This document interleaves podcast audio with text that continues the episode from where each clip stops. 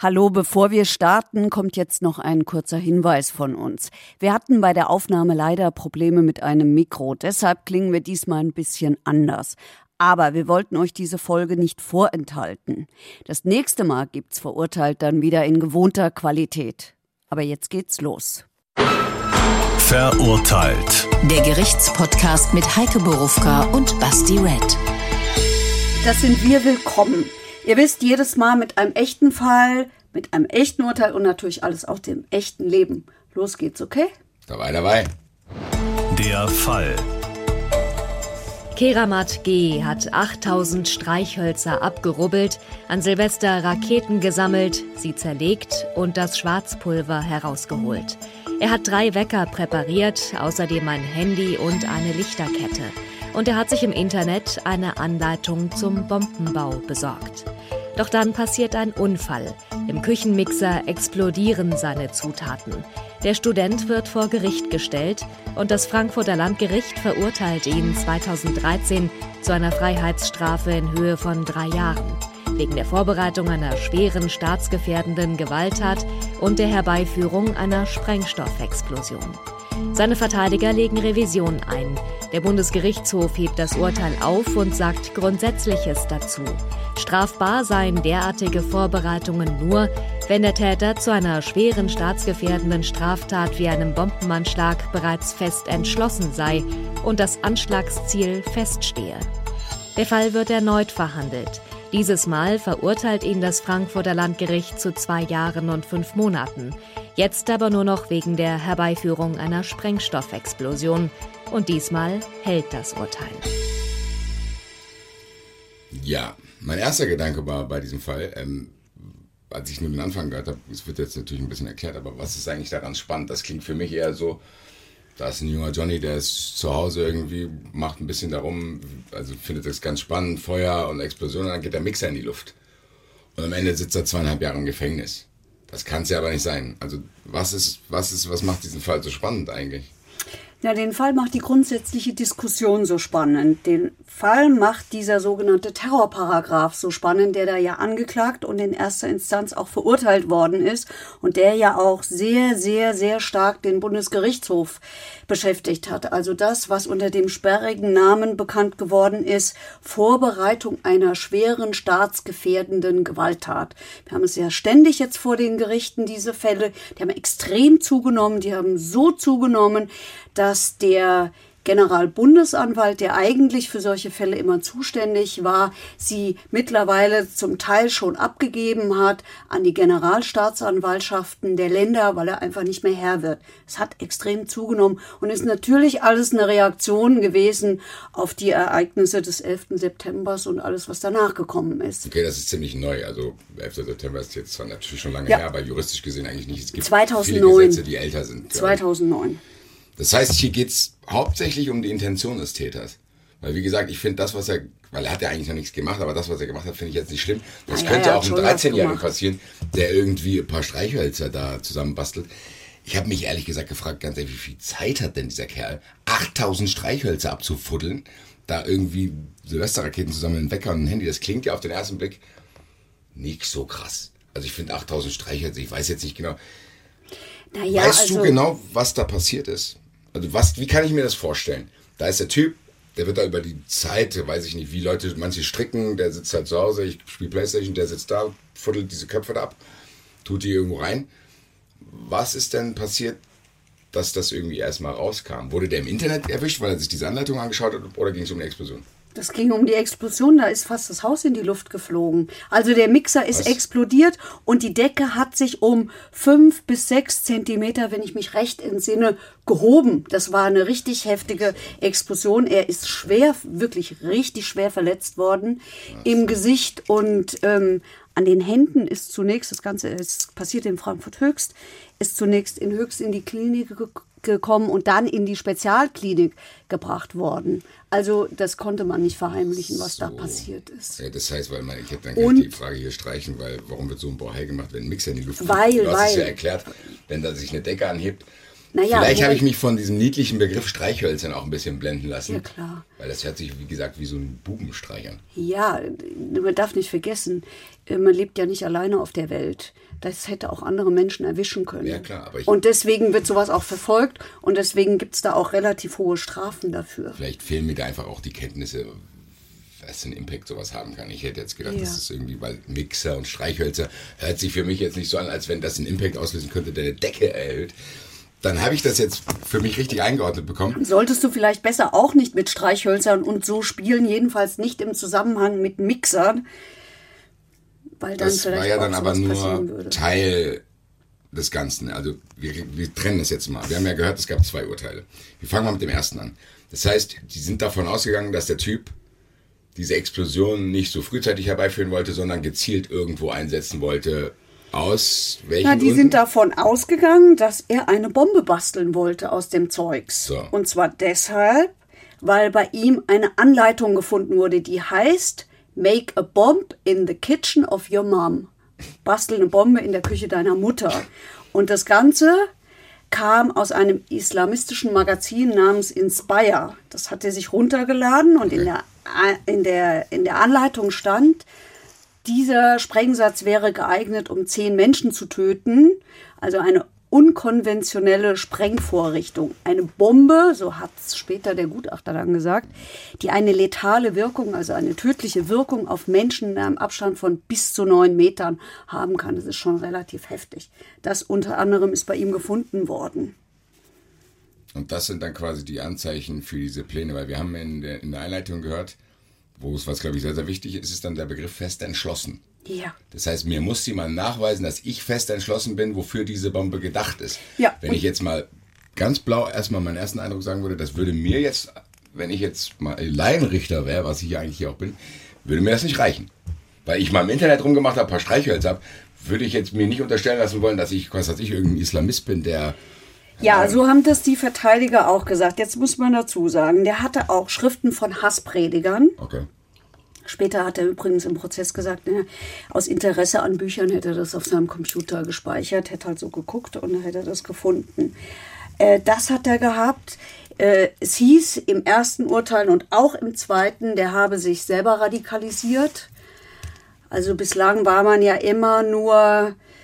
Ähm, Hatte, war der Blick gerichtet auf, es sind ja fast immer junge Männer, die, ähm, die sich irgendwem angeschlossen haben. Zunächst Al-Qaida, später dann andere Organisationen, wie zuletzt immer der I S. Und in dem Fall geht es aber jetzt um einen, der sich selbst radikalisiert hat, laut Urteil oder laut Urteilen. Das heißt, der hat keiner Gruppe angehört, Nein. die ihn irgendwie angeleitet, finanziert. Das hat man ja auch immer wieder. Dann fliegen Nein, und das ist natürlich ein Problem für Strafverfolgungsbehörden. Wie will man auf solche aufmerksam werden, die zu keinen Organisationen gehören, die vielleicht nicht in irgendwelche Moscheen gehen, die sowieso schon einschlägig bekannt sind und die beobachtet werden. Den aller, aller schlimmsten Fall hatten wir ja in dem sogenannten Flughafenattentäter Arid Uka, der in Frankfurt auf die U S-Soldaten geschossen hat. Das war auch einer, der sich selber radikalisiert hat und der... Ist noch gar nicht so lange her. Naja, es ist schon ein paar Jahre her und das war der erste islamistische Anschlag, den wir in Deutschland hatten. Und das war auch so einer, der hat sich selber radikalisiert. Keiner war vorher auf den aufmerksam geworden. Jetzt muss man ja sagen, das ist trotzdem so ein sensibles Thema, wo dann auch wieder, was ich auch oft hier befrage, da spielen ja dann auch wieder Emotionen eine Rolle und eine Öffentlichkeit, die wahrscheinlich mehr erwartet, als man irgendwie trotzdem leisten sollte, weil die Justiz kann ja diese Emotionen trotzdem nicht haben. Oder gibt es da tatsächlich Gesetze, die sagen, okay, wenn du das aus den und den Beweggründen macht, ist das schlimmer, wenn, als wenn du das aus den und den Beweggründen machst. Gibt es da einen Unterschied? Also naja, wir haben ja in allen Fällen immer zwei Seiten. Wir haben immer das Objektive und das Subjektive. Also was hat der gemacht und warum hat er das gemacht? Das spielt immer eine Rolle. Das spielt auch, da haben wir ja jetzt auch schon öfter drüber geredet, das spielt natürlich in jedem Mord auch eine Rolle. Ganz wichtig. Ja, erinnere dich an unseren ersten Fall, den wir hatten. Der Bratpfanne. Der Mensch mit der Bratpfanne und äh, dem Messer, der seine schwer, schwer kranke Frau getötet hat, weil er sie erlösen wollte. Und äh, von, dies, von diesen schlimmen Schmerzen. Das ist natürlich was anderes. Also das spielt immer eine Rolle und natürlich spielt es hier auch eine Rolle. Nur hier haben wir ja ein Problem.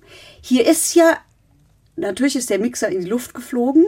Aber wenn wir uns diesen, wir reden ja über diesen Terrorparagraphen, Vorbereitung einer schweren staatsgefährdenden Gewalttat, den man immer umschreibt mit äh, halt.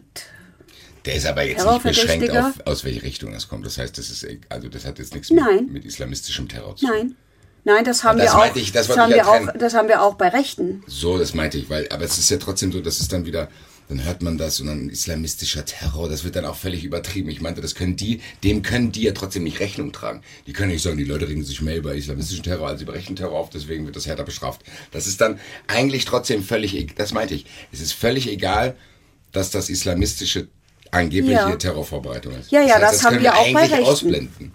Das haben wir auch bei Rechten. Ja, nein, könnte, kann man... Könnte ich das auch sein, wenn ich sage, ich habe was gegen Fans des anderen Vereins und bereite das Gleiche vor? Ist es dasselbe? Weil das, ist nee, es, das ist ja kein Terrorakt. Das finde ich interessant, wie man das definiert. Das ist ja kein Terrorakt. Das heißt, es ist... Nochmal, damit ich es... Also wenn du einen Attentat vorbereiten Schlauch, würdest, vielleicht, ja, vielleicht dann... Vielleicht stehe ich auf dem Schlauch. Sagen wir mal, ich plane zehn Leute... irgendeiner anderen Gruppierung, egal um was es geht, umzubringen. Ist das schlimmer? Oder ist das nicht so schlimm, wie wenn ich das unter dem Deckmantel des Islam, Islamismus mache oder rechter Terror, linker, egal was es alles gibt? Hat das damit zu tun, weil dieses Staatsgefährden irritiert mich halt. Weil das, was ich ja dann eigentlich mache, ist ja nicht Staatsgefährden. Richtig.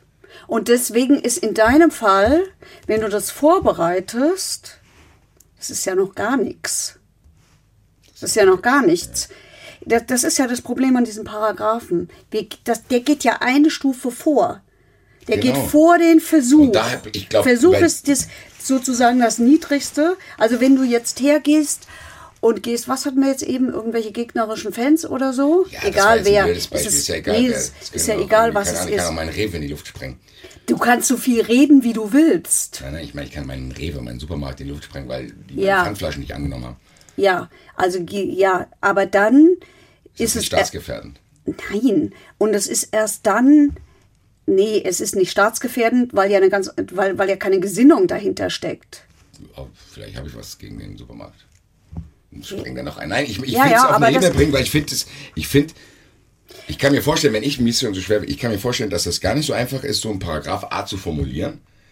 Weil du musst ja dann diese ganz verschiedenen Sachen, die passieren, irgendwie also zusammenfassen. Das ist doch der Kern. Das ist doch der Kern der Kritik.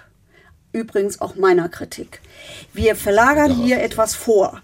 Also wir bestrafen hier jemanden für seine Gesinnung. Weil der hat ja noch nichts gemacht. Der hat es ja erst vor. Und das ist das, über diese Brücke gehe, kann ich irgendwie noch nicht gehen. Die ist ja auch schwer zu, zu betreten. Die ist ja auch ganz schwer. Mir ja. fällt das auch schwer. Nein, Mir fällt das auch schwer, diesen Verteidigern, deswegen haben wir diesen Fall auch raus, oder habe ich diesen Fall auch rausgesucht, weil da kann man das ganz gut, glaube ich, daran sehen. Also wir haben normalerweise den Versuch. Für den Versuch musst du was tun und es klappt halt nicht.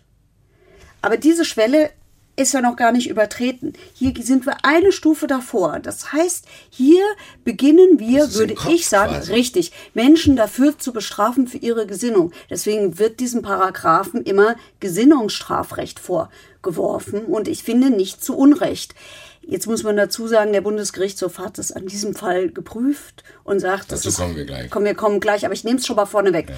Der Bundesgerichtshof hat gesagt, das ist rechtskonform.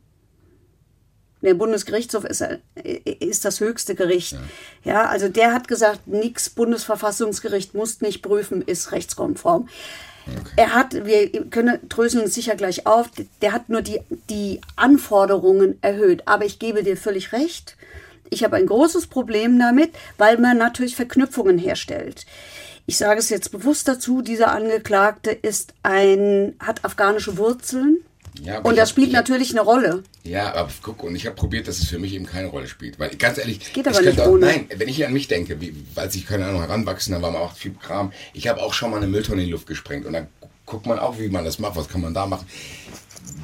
Es ist ja auch so, dass man, nur weil ich mich jetzt, keine Ahnung, sagen wir mal, mich interessiert es wirklich. Ich gehe wahrscheinlich nach der Sendung, gehe ich wirklich ins Internet und schaue mir an, wie man das wirklich machen könnte. Das heißt ja nicht, dass ich es mache.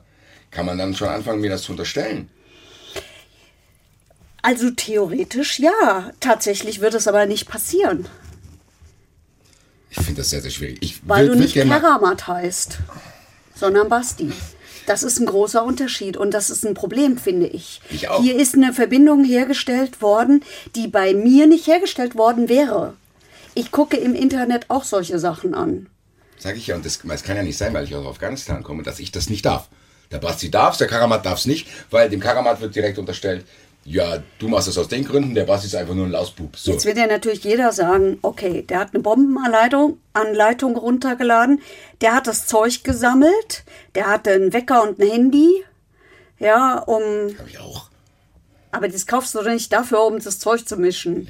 Das muss man schon mal sagen. Ja, ja nur ich will an, jetzt welcher nicht... Stelle, an welcher Stelle ist die Grenze? Das ist das Problem. Genau. Wir kommen hier so leicht in die Willkür rein. Wir, wir, wir kommen hier total leicht in die Willkür rein. Der ehemalige Richter des Bundesverfassungsgerichts, Thomas Fischer, der hat diesen Paragraphen eine vorbeugende Sicherungsverwahrung genannt. Und er hat gesagt, hier werden polizeiliche, und das passt dazu, Pseudotatbestände geschaffen. Ja, die, die Politik sagt ja, wir haben ein Problem und das stimmt ja. Wir haben ja, diese Selbstmordattentate, ja wir haben, wir haben zum Beispiel diese Selbstmordattentate und in, bei den Selbstmordattentaten ist die Phase zwischen Vorbereitung, Versuch und Vollendung total kurz. Ja, ich habe einen Sprengstoffgürtel, ziehe ihn mir an, zünde ihn, buff, habe ich keine Chance. Ich keine Chance, das zu verhindern. Also verlagern wir vor. So, de, so denkt machen, die Polizei. Nee, müssen wir nicht. Sie, die Politik hat sich dazu entschieden, es zu machen. Ja, ich behaupte, die ich Politik... Glaube aber auch, ja, du musst ja auch die Politiker vielleicht verstehen, weil denen fliegt das dann um die Ohren, wenn die es nicht machen. Die müssen... Das nee. ist ja diese... Nein, das ist... Ganz ehrlich, und da kommen wir nochmal zu einem anderen Fall. Wir hatten ja diesen Fall in Frankfurt, als ein geistig verwirrter Typ aus der Schweiz eingereist ist und jemanden von Zug geschubst hat. Dann ist sie, wenn ich dann die Politiker höre, da, da, da frage ich, da fasse ich mir auch an den Kopf, wenn Horst Seehofer sagt, ja, wir werden ab jetzt die äh, Grenze zur Schweiz besser kontrollieren. Und ich werde, Digga, super, das wird es auch bringen. Aber du kannst doch daran ablesen, wenn ich, dass wenn die irgendwas kurz, machen müssen. Ja, wenn ich kurz nochmal den Ex-B G H-Richter Fischer zitieren dürfte, der nennt sowas Panikparagraphen, genau. um der Bevölkerung Sicherheit vorzugaukeln. So, und das meine ich. Und ich wollte jetzt eigentlich auch nur für Verständnis für die ja. Politiker werben, egal wie sehr ich es selber nicht verstehe, die müssen das halt irgendwie machen, weil die dann halt ganz Ganz ehrlich, die Politiker wissen, wenn die sich dann alleine unterhalten, die wissen auch nicht, was sie machen sollen. Also die müssen dann, die machen dann irgendwelche symbolischen Sachen.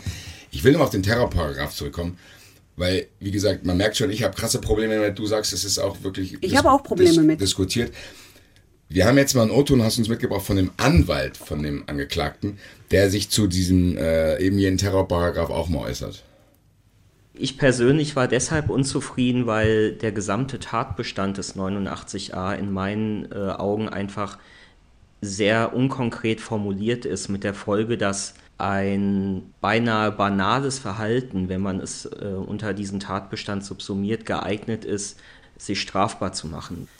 Also beispielsweise, man interessiert sich äh, für bestimmte handwerkliche Tätigkeiten wie Fräsen oder Drehen.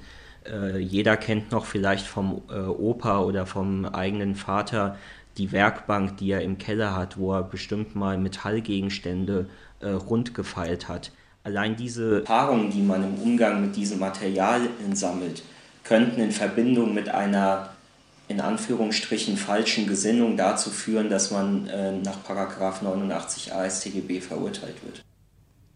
Ja, das ist Alexandros Tsoupas und der hat das gesagt nach dem ersten Urteil, warum er, die Frage war, warum sind Sie unzufrieden mit dem Urteil? Und der beschreibt das ja ganz genau. Der beschreibt es wirklich und ich, ich finde es mega, also wir haben jetzt echt viele mega schwierige Themen, aber das finde ich ganz schwierig, zu sagen, okay, wo kann man, es ist ja eh schon schwierig, Grenzen zu ziehen, irgendwie dieses wirkliche Leben in irgendwie Schriftform zu bringen und in Regeln zu pressen, ist eh schon schwierig. Da finde ich es fast unmöglich, ehrlich gesagt. Ja, das ist, das, das ist auch schwierig. Und der sagt das ja mit der, da mit der Werkbank. Ja. Man kann das ausdehnen, ich gehe in den Baumarkt und kaufe Kunstdünger. Ne? Könnte ich theoretisch auch irgendwas mit... Ja, da kann ich, ich Sprengsätze mit basteln. Dann bin ich vielleicht auch mhm. ein lauter Typ, schreien mal im Haus rum, dann sagen die, okay, der Schrei, der Schrei hat es aus dem Haus, kauft sich Kunstdünger. Ja, nur, nochmal, es wird bei dir nicht passieren. Du kannst so viel Kunstdünger kaufen, wie du lustig bist. Ja, das sagst du jetzt so leicht. Ich krieg's ja auch nur im Kleinen mit. Ich bin Fußballfan auch. Und mir werden auch mehr Sachen unterstellt, als ich tatsächlich vorhabe. Das, ich kann das im Kleinen natürlich nicht so. Das will ich mir auf gar keinen Fall äh, sagen.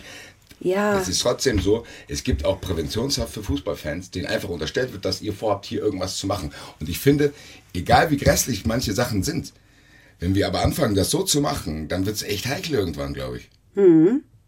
Mhm. Also wo, was ist denn dann das Ziel? Das zu denken, okay, wir überwachen jeden und gucken, wenn er sich Ja, deswegen war es sicherlich auch sehr klug von den Anwälten, äh, hier von unserem Keramat, dieses Urteil prüfen zu lassen. Und es war auch sehr erfolgreich. Es hat wirklich was bewirkt. Bevor das geprüft wurde, fand ich sehr, sehr, sehr, sehr interessant. Du hast uns tatsächlich, im Vorfeld ist der Brief geschrieben worden, oder? Also der, der hätte eigentlich, ein B G H-Richter hätte an diesem Urteil teilhaben sollen oder hätte mitentscheiden sollen. Ja. Hat es aber abgelehnt. Und ich finde die Begründung sensationell.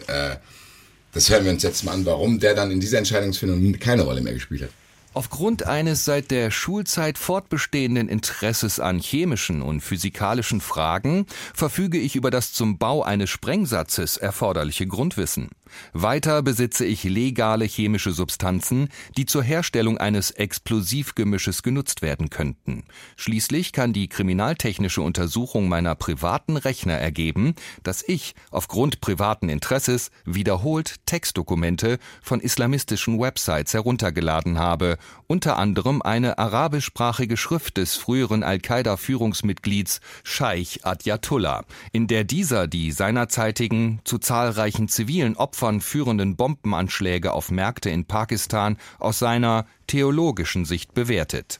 Neben einem Koranexemplar in arabischer Sprache sind noch meine bereits in Wikipedia erwähnten Verbindungen in den Nahen Osten anzuführen, die bei meiner Sicherheitsprüfung im Rahmen der Bestellung zum Geheimschutzbeauftragten des Bundesgerichtshofs schon zu Schwierigkeiten geführt hätten.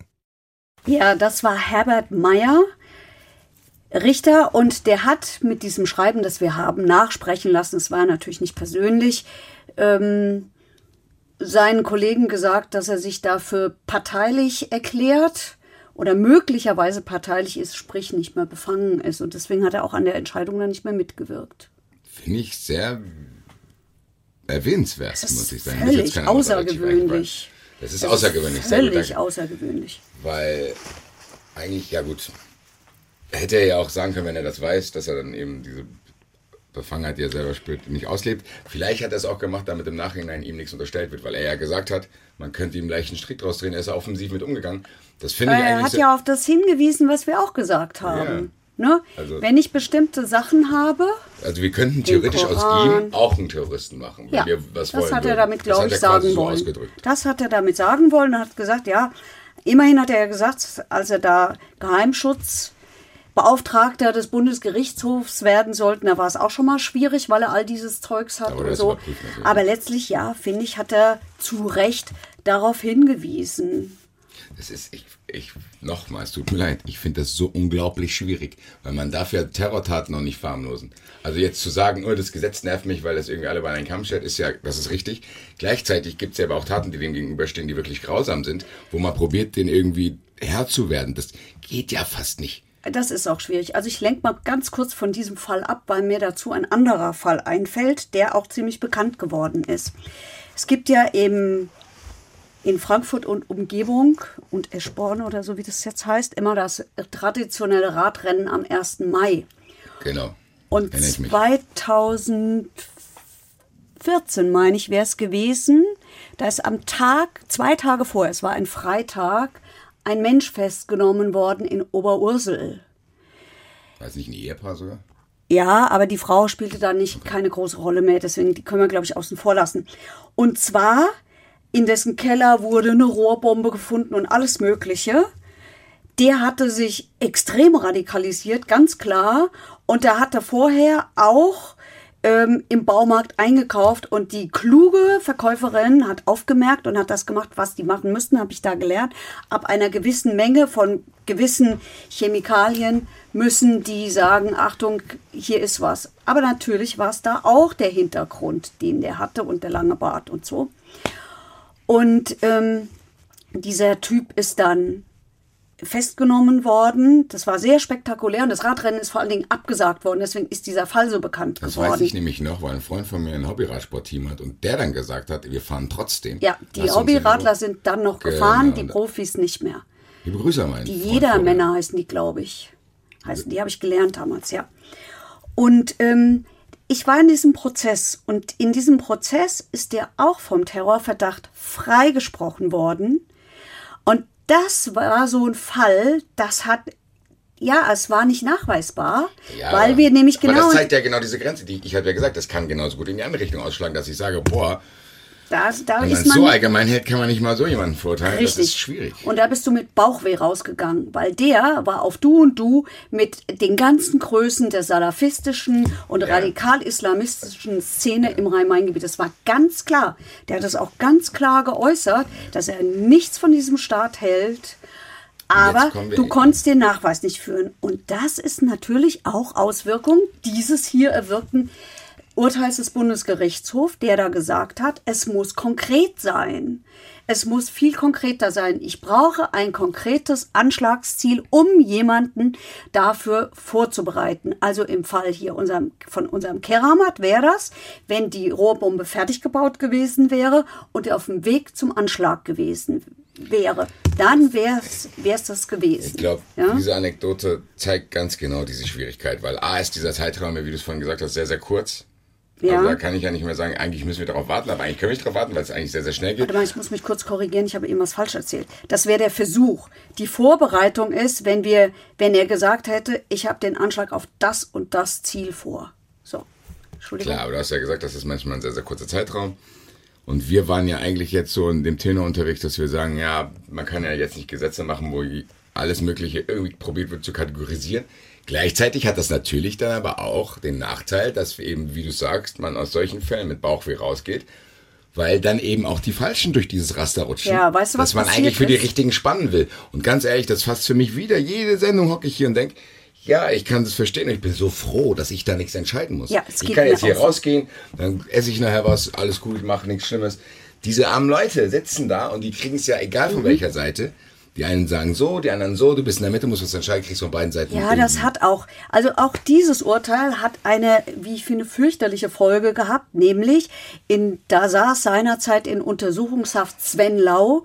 Sven Lau ist ein Konvertit oder war. Er hat sich losgesagt. Jawohl. Einer der bekanntesten Gesichter war das der deutschen Salafismus-Szene, Hassprediger und so. Er hat sich, sagt er selber, losgesagt. Und dieser Typ saß zu diesem Zeitpunkt in Untersuchungshaft, nämlich genau auch wegen Terrorverdachts. Die Staatsanwaltschaft hat, Stuttgart war das dann, die hat daraufhin ihre Anklage gegen ihn zurückgenommen, weil, äh, weil klar war, darauf kann er nicht verurteilt werden, weil es eben auch nicht konkret genug war.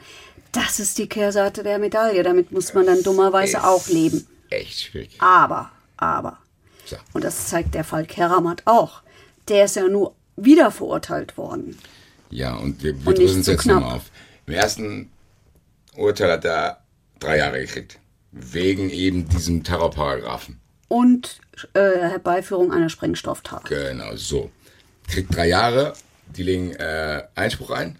Revision, ja. weiß ich nicht. Revision. Ja. Es ist, und das landet vor dem B G H. Ja. Wir haben den, äh, einen äh, Richter gehört, der ist ausgestiegen, hat gesagt, nee, da will ich nichts mehr zu tun haben. Dann ist ja trotzdem was entschieden worden. Das Urteil wurde dann aufgehoben.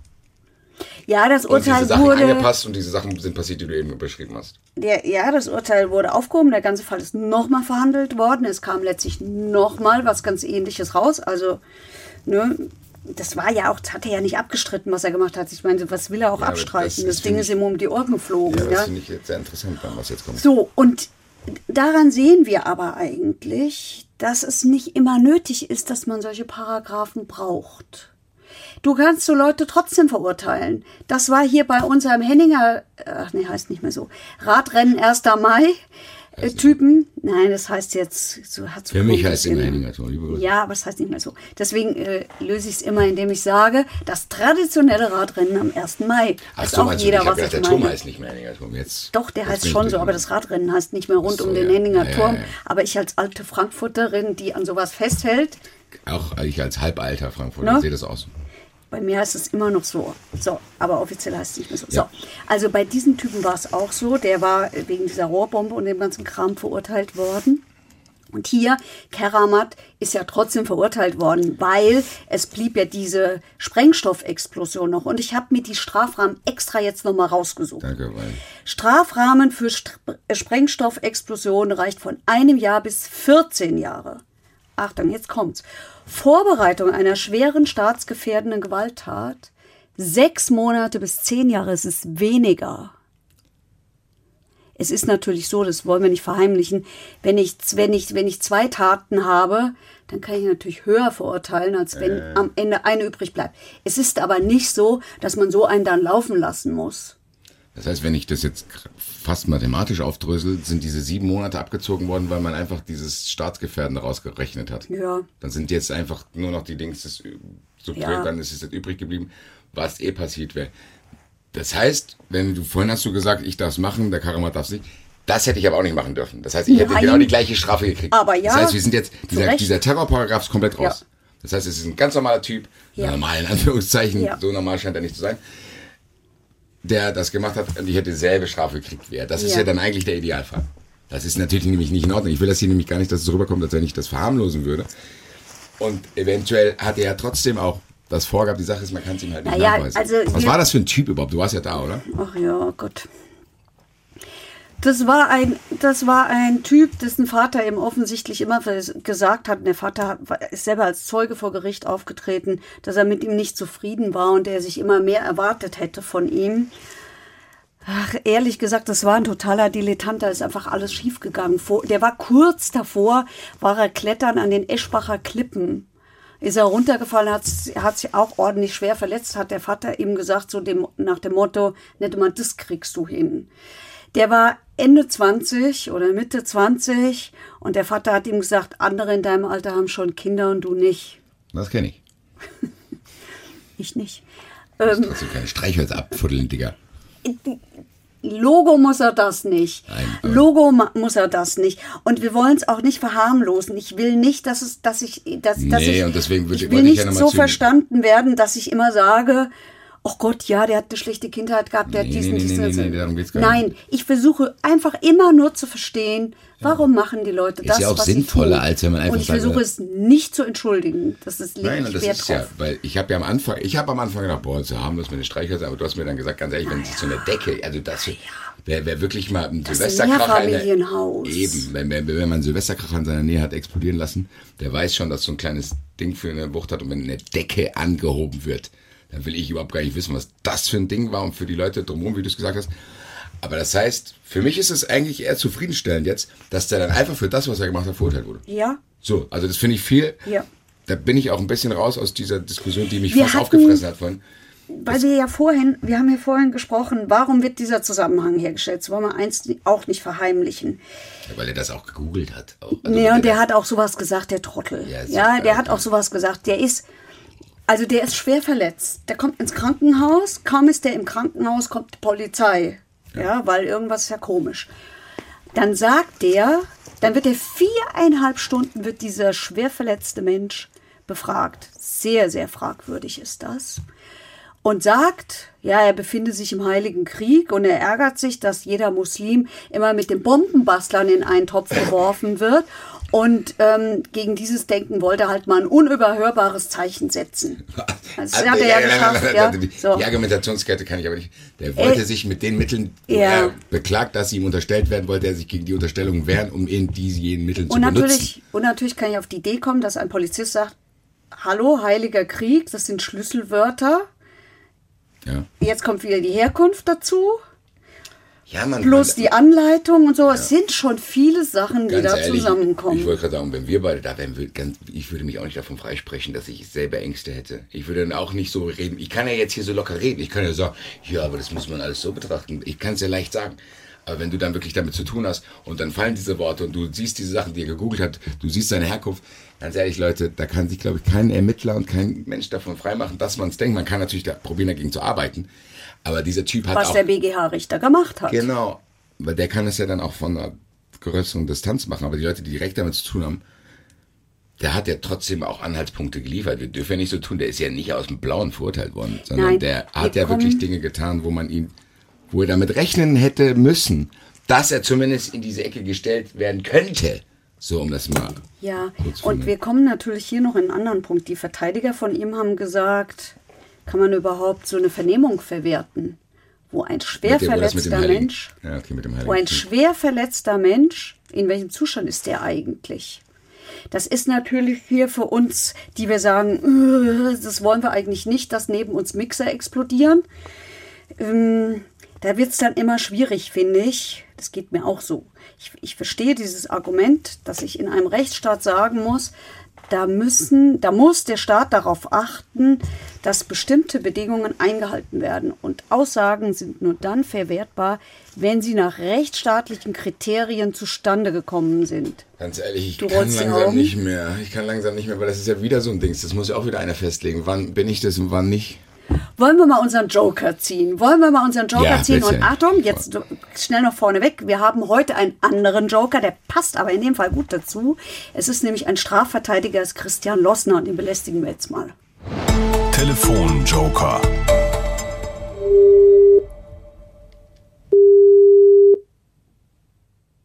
Ja, Lossner, hallo. Gute, mein Lieber, ich bin's, Basti. Ich sitze hier mit Heike Berufka. Wir nehmen gerade verurteilt auf. Ja. Alles gut? Ja, alles super, danke. Heike, erklär mal, woran wir gerade, nicht gescheitert sind wir nicht, aber wir wollten uns ein bisschen entlasten und dem... Genau, wir wollten fachkundige Auskunft zum Thema Verwertbarkeit von Aussagen. Und zwar geht es um einen, dem der eigene Mixer um die Ohren geflogen ist, nachdem er darin alles Mögliche, unter anderem Silvesterraketen und abgeruppelte Streichhölzer mhm. gemixt hat. Und ja. der ist schwer verletzt ins Krankenhaus gekommen. Viereinhalb okay. Stunden ist er daraufhin sofort von der Polizei befragt worden. In dieser Befragung sagt er, er befinde sich im Heiligen Krieg, er ärgere sich, dass jeder Muslim mit Bombenbastern in einen Topf geworfen wird. Und okay. er wollte gegen dieses Denken ein unüberhörbares Zeichen setzen. Nu okay. macht daraus die Staatsanwaltschaft einen Terrorverdacht. Die mhm. Verteidiger haben gesagt, diese Aussage ist eigentlich nicht verwertbar. Und jetzt wollen wir gerne wissen, warum. Ja, also grundsätzlich ist es natürlich schwierig, einen Fall zu bewerten, den man nicht kennt, ähm, den man jetzt ähm, auch nicht bearbeitet hat und die Akte nicht kennt. Ja. Ähm, von daher kann ich ein, einfach allgemein was dazu sagen zu dem ganzen Thema. Das wünschen ähm, wir uns. Ja, genau, sag einfach mal. In dem Fall erstmal, um das alles zu sortieren, der war schwer verletzt und wurde von der Polizei im Krankenhaus vernommen. Das habe ich richtig zusammengefasst. Ja. Mhm. Also grundsätzlich ist es natürlich so, dass sich äh, im Strafverfahren oder im Strafrecht keiner selbst belasten muss. Ja? Ähm, das heißt, diese Aussage, die da äh, im Raum steht, äh, ist die jetzt durch ihn äh, sozusagen entstanden, weil er das einfach erzählt wurde, wurde er belehrt. Gibt es dazu nähere Informationen? Wie kam es überhaupt zu dieser Aussage? Keine Habt Ahnung. ihr da nähere Informationen nee. zu oder... Könnt ihr das auch nicht ähm, einordnen? Nee, wissen wir nicht. Okay, weil es gibt verschiedene Situationen. Also der, der wurde dann der festgenommen und da müsste schon eine zunächst eine Belehrung des verhafteten Beschuldigten erfolgen. Ja. Dann geht es weiter, dass wir dann eine erste Vernehmung haben. Er müsste dann dort nochmals belehrt worden sein über seine Rechte. Und ein zentrales ähm, Argument oder ein zentraler Punkt dieser Belehrung ist immer der Grundsatz, zu schweigen. Also er muss sich nicht selbst belasten. Ein Beschuldigter, ein Strafverfahren. Ganz kurz, wenn, ja. wenn, wir haben ja gehört, der Typ war schwer verletzt. Mhm. Und selbst wenn diese Belehrung stattgefunden hat, kann, mhm. kann es ja auch sein, dass er das nicht mitbekommen hat, beziehungsweise seinen verletzten Zustand gar nicht einordnen konnte. Ja, natürlich. Also, also ich kann ja nicht irgendwie so, so einen Halbtoten fragen, hier, ich habe dir das gesagt, er weiß Bescheid. Also es geht ja nicht. Mhm. Mhm. Also es, es besteht natürlich die, die, die objektive äh, Pflicht, das, das, das zu vernehmenden Polizeibeamten, die Fürsorgepflicht, den, äh, den Zustand des Beschuldigten auch einzuordnen. Ja. Und wenn der, wenn der Beschuldigte aufgrund seiner geistigen, seelischen Verfassung nicht in der Lage ist, das überhaupt zu verstehen, was ihm da gerade ähm, gesagt wurde, zu welchem Tatvorwurf er gerade belehrt wurde, dann kann man in der Theorie daraus ein Beweisverwertungsverbot bauen. Was ist ein Beweisverwertungsverbot? Das ist jetzt nur ein schöner juristischer Begriff. Ja. Das bedeutet, dass man einen Beweis erhoben hat und dieses Beweismittel dann aber nicht verwerten darf. Und die, das Beweismittel, was man hier nicht verwerten darf, ist in unserem Fall die Aussage des Beschuldigten. Das wird immer von Fall zu Fall entschieden.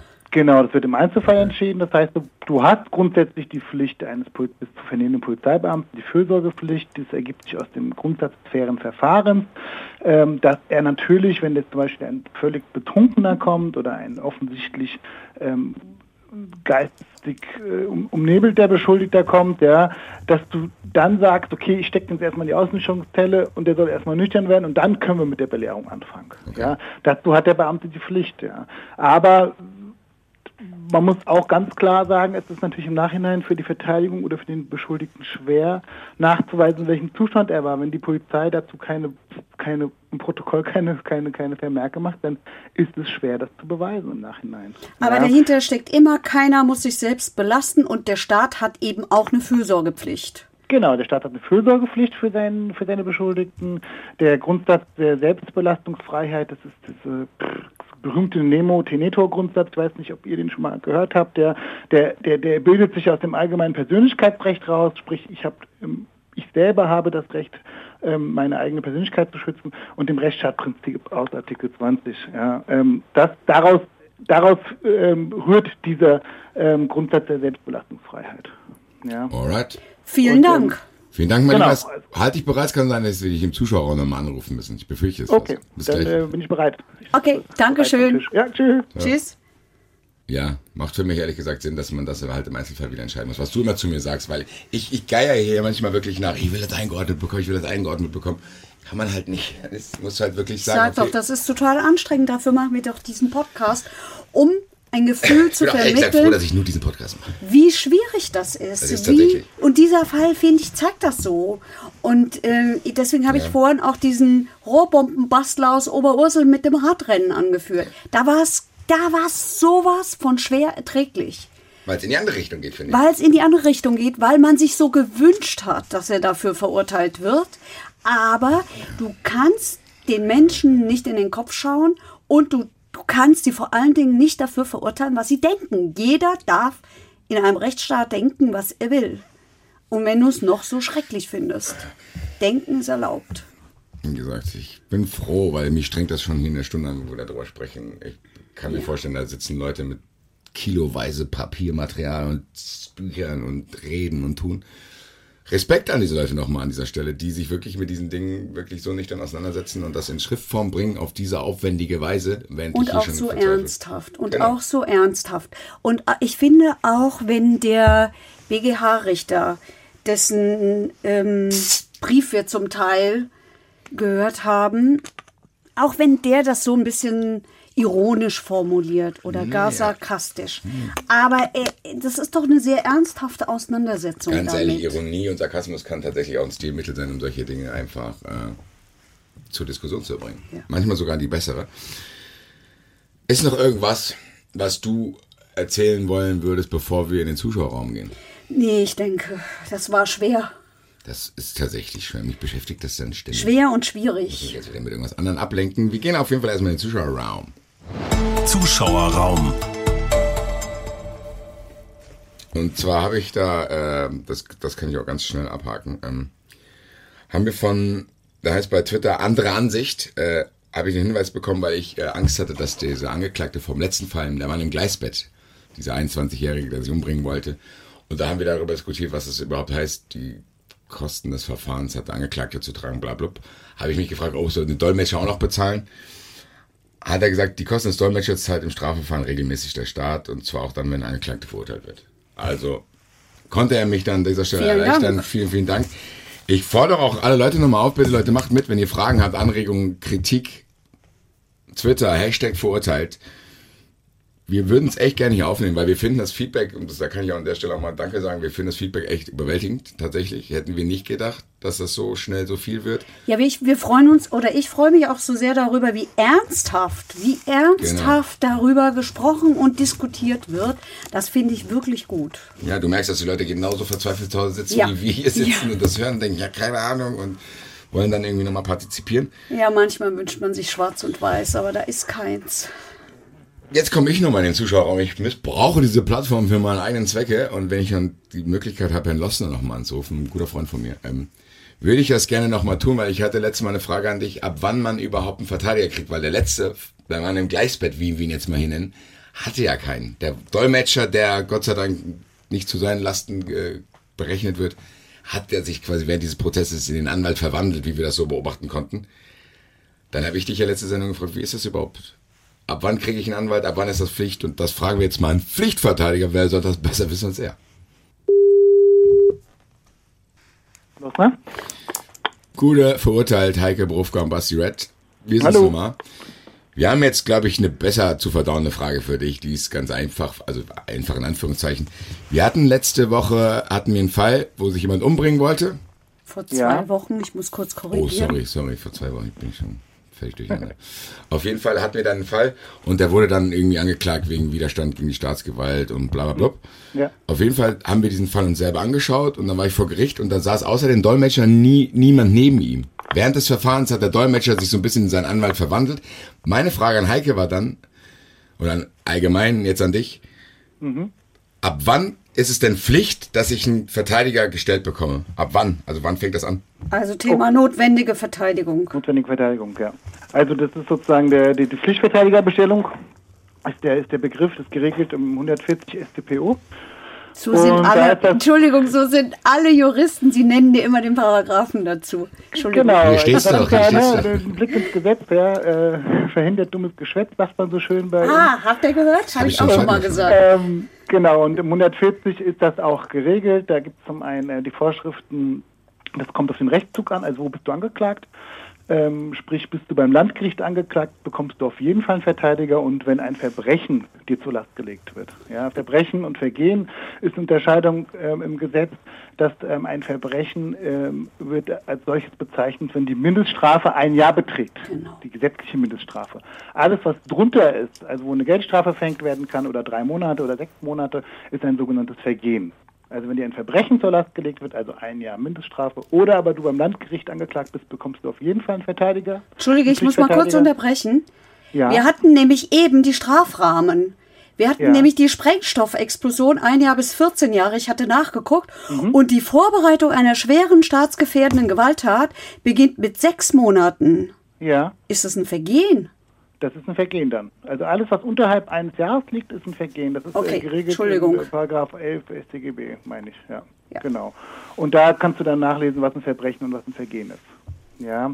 Dann, äh, wenn kann, willst du einen Verteidiger beigeordnet bekommen vom Gericht, wenn zum Beispiel ein Berufsverbot erfolgen kann, du in Untersuchungshaft dich befindest. Ja, also wenn du jetzt in Untersuchungshaft sitzt, dann kriegst du auf jeden Fall einen Verteidiger. Ähm, wenn du mindestens drei Monate in Haft sitzt oder in einer anderen Unterbringungsanstalt, also in, in, in der Psychiatrie oder so, bekommst du einen Verteidiger gestellt. Und wenn ein Gutachten erfolgt oder Sicherungsverfahren durchgeführt wird, da gibt es noch ein paar andere Punkte, ja. Oder zum Beispiel auch, wenn dem Verletzten im Verfahren ein Rechtsanwalt beigeordnet wurde, ja. Also sprich, du hast ein Opfer, ein geschädigtes Opfer, und der kriegt einen Rechtsanwalt beigeordnet, dann musst du als Angeklagter natürlich auch einen bekommen, ja. Und dann gibt es den Absatz zwei, das ist dann so ein bisschen schwammig, das ist dann eine Rechtsausführung, da gibt es dann auch Rechtsprechung zu.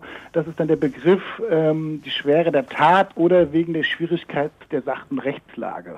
Ja. Das heißt, wenn es einfach kompliziert ist irgendwie. Genau, und daran erkennt man sich schon an, der, an dieser schwammigen Begrifflichkeit, Schwierigkeit der sachten Rechtslage, da ist natürlich, ähm, ja, das ist dann dem Richter sozusagen dann... Ähm, offen gehalten, was er da drunter fasst. Da gibt es auch Rechtsprechung zu, das ist aber dann relativ umfangreich und, und kompliziert, ja. Aber grundsätzlich kann man sagen, wenn ein Verfahren für den durchschnittlichen Bürger nicht alleine zu bewerkstelligen ist, ist ihm ein Verteidiger beizuordnen. Okay, und letzte, ja. letzte kleine Frage ist, wie komme ich dann da dran? Ich hocke dann da, wer ruft, also wie, wie wird das entschieden? Gibt es eine Warteliste oder wie läuft das denn? Also grundsätzlich ist es so, dass äh, der, der, also wenn wir jetzt, sagen wir mal, wir haben jetzt das Beispiel, wir sind beim Haftrichter, ja, dann hat der Haftrichter, hat dann eine, eine, eine Liste und da ist natürlich ein Riesenthema, was jetzt damit aufgemacht wird, ja. Wie ist die Pflichtverteidigerbestellung? Das ist ähm, hoch umstritten, wie das abläuft. Also. Keine objektiven oder, oder es gibt keine gesetzlichen Vorschriften, wie das abzulaufen hat. Okay. Es macht eigentlich jeder Richter nach seinen... Äh, nach seinem ähm, eigenen Empfinden und wie er jemanden auswählt, das ist dann ganz alleine dem Richter überlassen. Und da hat er auch keine Vorschriften. Also er kann seinen Nachbarn nehmen, den er gut kennt, er kann aber auch jemanden nehmen, wo er sagt, der macht das gut in diesem Verfahren, der passt gut zu diesem Verfahren und ähm, das, da gibt es gar keine gesetzlichen Vorschriften. Und da sind wir von der Strafverteidigerebene sich natürlich auch schon daran, dass man da Vorschriften einbaut. Dass wir sagen, wir wollen Voraussetzungen, dass zumindest der Fachanwaltstitel äh, vielleicht eine Voraussetzung ist. Dann, ja, oder irgendwie so, dass man sagt, es muss objektivierbar sein, wer welche Pflichtverteidigung bekommt. Ja. Aber ich als Angeklagte darf doch mitreden. Ich kann natürlich, doch sagen, natürlich, den natürlich. will ich nicht. Natürlich, wenn, wenn man einen eigenen Anwalt kennt, kann man natürlich auch den benennen. Also wenn man schon weiß, da gibt es den und den Anwalt, kann man auch sagen, ich möchte von dem und dem verteidigt werden. Nur wenn du jetzt gar keinen kennst und keinen Namen nennst, kannst kannst du auch sagen, äh, dann wird, wird dir einer vom Gericht beigeordnet. Du hast dann eine Woche Überlegung, Überlegungszeit, ja, und ähm, dann hast du eine Woche Zeit, dir einen Anwalt auch auszusuchen oder dich umzuhören in der J V A zum Beispiel. Aber viele ordnen den auch schon im Termin bei, wenn die auf diese Überlegungsfrist verzichten, die, die, die dann vorgeführten. Die können auch sagen, ich möchte jetzt sofort einen Anwalt haben. Ja. Ja, muss doch aber so sein, wenn ich zum Beispiel, wenn es einen Haftbefehl gibt und ich sitze beim Haftrichter, mhm. da habe ich keine Woche Zeit, weil der entscheidet ja jetzt. Nein, das ist ja auch wieder ein Thema. Also du kriegst ja kein Pflichtverteidiger beigeordnet, wenn du in der Anhörung sitzt. Du kriegst ja erst einen, Beige, einen beigeordnet, wenn du sozusagen in Untersuchungshaft gehst. Und da Warum? kannst du innerhalb von einer Woche... Das ist ja auch wieder, also da gibt's, ihr macht hier viele ähm, politische Themen auf, weil wir haben gerade nämlich eine E U-Richtlinie, die noch nicht umgesetzt wurde von der von der ähm, Bundesregierung. Und da ist genau das das Thema, dass nämlich der, der, der, deutsche, der deutsche Staat verpflichtet wurde von der E U, wie in allen anderen Ländern, in den meisten anderen E U-Ländern, muss bereits bei der ersten Anhörung bei einem Haftrichter ein Pflichtverteidiger beigeordnet worden sein. Also vor der Entscheidung, ob er in Haft geht oder nicht. Und bei uns ist aber so, dass du erst einen beigeordnet bekommst, wenn entschieden wurde, dass du in Haft gehst. Krass. Ja? Und das ist natürlich für den Beschuldigten ganz, ganz, ganz schwierig, weil du sitzt dann da alleine vor dem Haftrichter und musst jetzt was zu deiner Verteidigung, zu den Haftgründen und so weiter vortragen, was der Beschuldigte im Zweifel ja gar nicht alleine überblicken kann. Ja? Und ähm, ja, das ist natürlich jetzt auch gerade, und da wird der, der deutsche Staat jetzt gerade dazu verpflichtet, das zu ändern. Und wir sind auf der Strafverteidigerebene auch dabei, dass jetzt bei den, bei den, bei den Haftrichtern auch ins ins Gewissen zu rufen, dass die eigentlich jetzt dazu verpflichtet sind. Ja, es gibt aber noch keine Rechtsprechung zu diesem Thema, weil der, die Bundesregierung das auch noch nicht umgesetzt hat in geltendes Recht. Ja, das ist wirklich ein ganz, ganz kompliziertes und schwieriges Thema. Ich bewundere dich sehr auf jeden Fall, dass du tagtäglich mehrere Stunden mit dem Kram zu tun hast, den ich hier manchmal nicht mal eine Stunde aushalte. Das kann ich, ja. Es macht aber Spaß. Und es kann ich, ja, kann kann ich dir sagen. Mich macht es ja. manchmal ein bisschen fertig. Ja, okay. Mein Lieber. Vielen Dank. Alles klar. Dann bis dahin, ja. Ciao. Ciao. Tschüss. Ja. Haben wir jetzt, ohne es zu wissen, weil ich dachte, wir Zuschauer. Jetzt haben wir ordentlich was gelernt. Ich habe gedacht, Zuschauer haben uns ganz locker heute. Jetzt haben wir so einen schweren Fall. Jetzt gehen wir mal locker in den Zuschauerraum, entspannen uns und ja. haben gleich den zwei besten Nester gestochen. Ja. Ja. Wo ich tausende neue Fragen habe, aber wir haben jetzt. Ja, ja, die heben wir uns auf. Wir haben ja noch ein paar Folgen. So ist es nämlich. Liebe Leute, ich habe, sag's nochmal. Nutzt den Hashtag verurteilt auf Twitter, um eure Fragen zu stellen. Was auch echt cool wäre, habe ich ganz vergessen mal die letzten Folgen mal zu sagen, ihr könnt uns auch auf iTunes bewerten, wenn ihr das über eure Podcatcher hört. Das würde uns helfen, das würde uns freuen, irgendwie euer Feedback zu kriegen. Und ich habe noch eine Idee. Ihr könnt auch bei YouTube gucken und da könnt ihr auch schreiben. Ja, und das wussten viele scheinbar nicht. Ja, haben wir gerade gelernt, dass es viele nicht wissen. Es gibt uns auch als Video. Tatsächlich. Liebe Zum Freunde. Angucken. Und in zwei Wochen gibt es uns nochmal wieder. Bis dahin habe ich mich auch wieder beruhigt, habe neue Motivation, bin nicht mehr so verzweifelt und bin gespannt, was wir dann besprechen werden. Bis dahin, gute da, Zeit. Dabei, dabei. Verurteilt. Der Gerichtspodcast mit Heike Borufka und Basti Red. Eine Produktion von H R Info.